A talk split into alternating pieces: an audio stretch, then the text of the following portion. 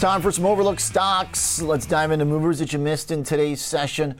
George joins us from Salt Lake, Mr. Tsilis, with the overlooked stocks of the day. George, since we were just fawning over Tesla, let's go into the realm of green energy, renewable energy, and talk fuel cell, which had a nice day up 6%. Any particular reason why, or is this whole group just kind of back in vogue? Yeah, I think it's back in vogue, OJ. There's no particular reason why fuel cell was up today, but there has been some nice uh, upward mobility, at least in the last six months or so, in anything alternative energy based, especially when it comes down to maybe an infrastructure plan from the Biden administration. More spending equals uh, more either tax credits or direct purchases or subsidies from the uh, from the U.S. federal government. So I think that's one of the catalysts for fuel cell, but also one of the primary catalysts for any of these companies that are in the alternative energy space. But Fuel cell is interesting in particular because it's in the hydrogen uh, energy space. We talked about Plug Power, which is uh, one of the leaders in this particular uh, alternative energy. Uh, but one of the challenges about hydrogen fuel based uh, technologies is stability. Uh, ideally speaking, it packs a high energy punch when it comes down to energy density and volume needed to store the uh, the product, uh, it's actually cheap to produce, but at the same time, there's a lot of volatility in it. So we do see fuel hmm. cell technologies applied more so in the commercial industrial space. Now, fuel cell is a little bit different than plug power. Plug power itself uh, has more fuel cell based uh, delivery vehicles. In other words, things like forklifts and automated equipment that is utilized in warehouses like Amazon and Walmart. Well, fuel cell actually uses some traditional hydrocarbon based energies, whether it be biodiesel, they also could use solar, which is non traditional, natural gas, and they actually use their technologies to convert that energy into uh, into electricity. And what the, the, the whole uh, concept behind it is, is can you actually use some uh, hydrocarbon energy, convert it into something a little bit more powerful on a net energy uh, basis? And that's what their technology does. But there are some executional and, of course, financial challenges the company has faced because you can see Fuel Cell has certainly underperformed a couple of its respective peers, companies like Bloom Energy, that's another hydrogen fuel cell based company, as well as Plug Power. Okay. So they're all, to your point, kind of waking up here. And fuel cell is actually the slowest one. So, uh, kind of based on this, if you think they're going to move in the same way, then maybe there's a little opportunity to try and trade that gap getting closed by a fuel cell catching up or the other one's catching down? Yeah. So one of the things you'll you'll think about or, or I'll point out with this is, is one, it's going to be a high beta uh, alternative energy play. The second thing is institutional ownership. Plug Power itself has about 70% institutional ownership. Fuel Cell has barely uh, 20% institutional ownership. So therefore, you know, retailers could retail traders could certainly become interested in a company like Fuel Cell as a high beta play on uh, on the mobility or movement in price associated with fuel cell technologies. But uh, I, I, will say this: if you just look at the financial fitness of the company, this company really needs a lot of government support. And what, my, what I mean by this is looking at sales uh, for the last four quarters, about 73 million. Uh, it's generating sales growth around 16%, but the company did lose hmm. 95 million. Doesn't seem like a ton. So its net income yeah, it's a lot relative to sales, and, and that's a big challenge. Okay. And, and, even gross margins, I when I looked at those, I was pretty astonished. Really low, uh, about four percent. So what I see here is is a company that's got some executional challenges, maybe some product uh, deployment challenges, uh, and of course maybe a customer base challenge and high R and D expenses because their cash burn. At least based on last quarter's numbers, if you annualize it, is about 85 to 90 million, and that also exceeds their uh, their net uh, revenue last year, which I mentioned was about 73 million. So you got to keep that in mind. I, I do see companies like this uh, they dilute their shares often. They have to just because the free cash flow exceeds their top line sales. But this is a company that could certainly benefit from either you know more infrastructure spending, more uh, renewable fuel sure. spending.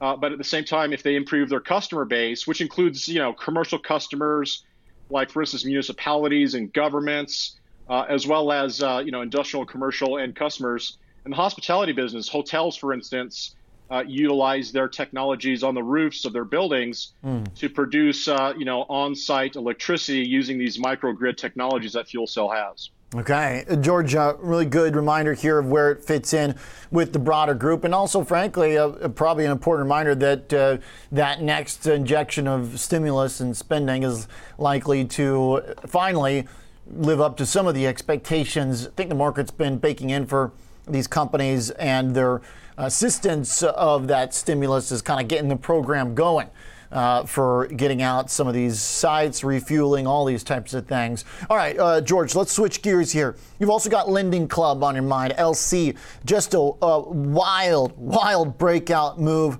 Why? What happened? Earnings, right? Yeah, it was earnings, and this is an interesting story, uh, OJ, as well. I will say this: that we've talked about two companies that fit into this lending club mold, and I'll explain why in a minute. But SoFi and Upstart, uh, these are two companies we've talked about, and, and, I'll and I'll talk about the, the relationship between Lending Club and its business model change in the last two quarters. The Lending Club is an online lending marketplace. Now, traditionally speaking, it borrowed uh, equity and debt capital from institutional investors who provide that capital to fund loans for uh, for everything, including personal loans, education loans, healthcare finance loans uh, for those who are maybe underinsured or uninsured, small business loans, and even auto finance. Now, one of the things about this company is is over time, it's moving away from its institutional uh, wholesale funding market into uh, the bank funding market, which is a deposit base. The other thing is the company has developed what Upstart has done. It, it, it basically has a very unique and proprietary credit scoring qualification software that uses multivariate analysis. Now, we know Upstart uh, is a company we've talked about on this segment, which has done extremely yep. well this year, utilizing machine learning and AI based technology to extend loans. To, of course, uh, minimize credit risk, but also find opportunities for those using traditional models wouldn't be qualified as a, as a good credit risk. So, in other words, looking for better lending opportunities that maybe the, the traditional credit scoring uh, models don't have.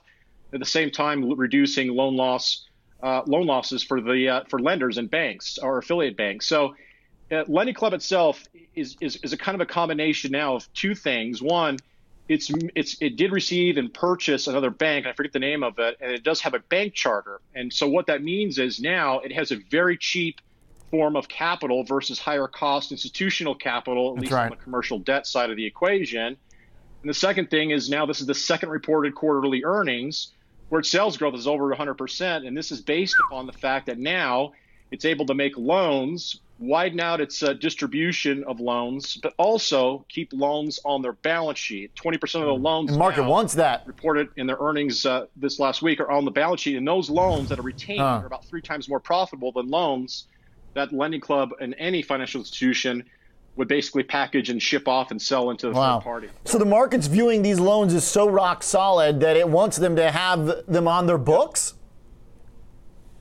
Yes, and that's the thing. Wow. So what you have here That's is a lot of confidence, right? As, as soon as yeah, as soon as Lending Club uh, pinned down a bank charter, and, and, keep in mind that SoFi has done this, they, they actually now are, are, are working through the legal process of initiating or becoming a full-fledged chartered bank, and that that again gives them access to a very cheap form of deposit capital or uh, capital that uh, that is deposited by uh, depositors, which are paid nothing essentially. It's very cheap. Uh, so now we have basically Lending Club, which basically has a, a form of non-credit risk uh, business, which is its technology for uh, credit scoring, but also is taking on credit risk and the credit risk component alongside the non-credit risk component of its business mm-hmm. are both growing in synergy together. And this is why you see, at least in the last two quarters, uh, what I call a gap and go in the price chart. You'll yes, actually see yes. the gap higher in a continuation, and then, then three months it's later, changing you see a lot. happen.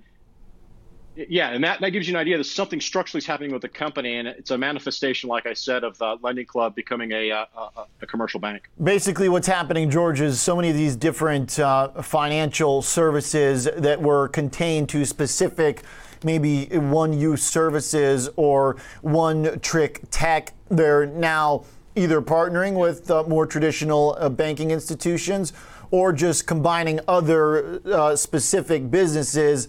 And now we've got these you know non-traditional banks that are banks right? We've got the apps that now are turning into banks to some degree. We've got the lenders now that are looking more like a traditional bank. And you've got uh, the other end in the crypto world. I mean, we were talking Silvergate this week, I believe, uh, at some point this week. It all kind of blends together, but obviously the bank to the crypto world too. But man, what a degree of optimism in the market with regards to the quality of those loans that them taking on the credit risk is sending the stock quite a bit higher. I mean, you got to really hope that uh, all these loans are good because now it's like kind of Zillow buying the homes to some degree, analogous, is it not?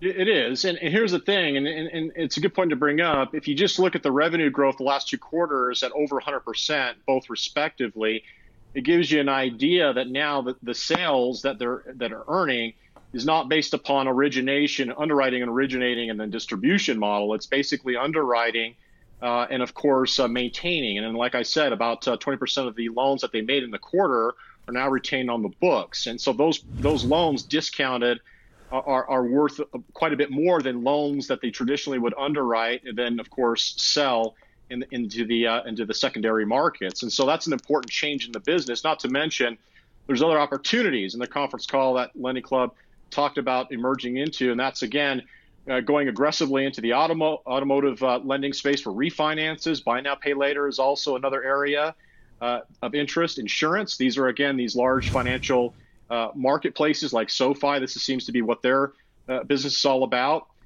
as well as again like I said, uh, them converting into uh, becoming a, a full fledged commercial bank. So, insurance is also another area where these marketplaces, one stop shopping for all financial products and services, are, are coming.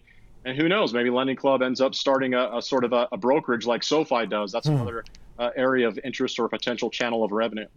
George, that is the overlooked stock of the week, uh, Lending Club. We will leave it there this afternoon nice deep dive and uh, love the way the technical moves align with the big changes in this business that go beyond the top and the bottom line beat we see here from their earnings.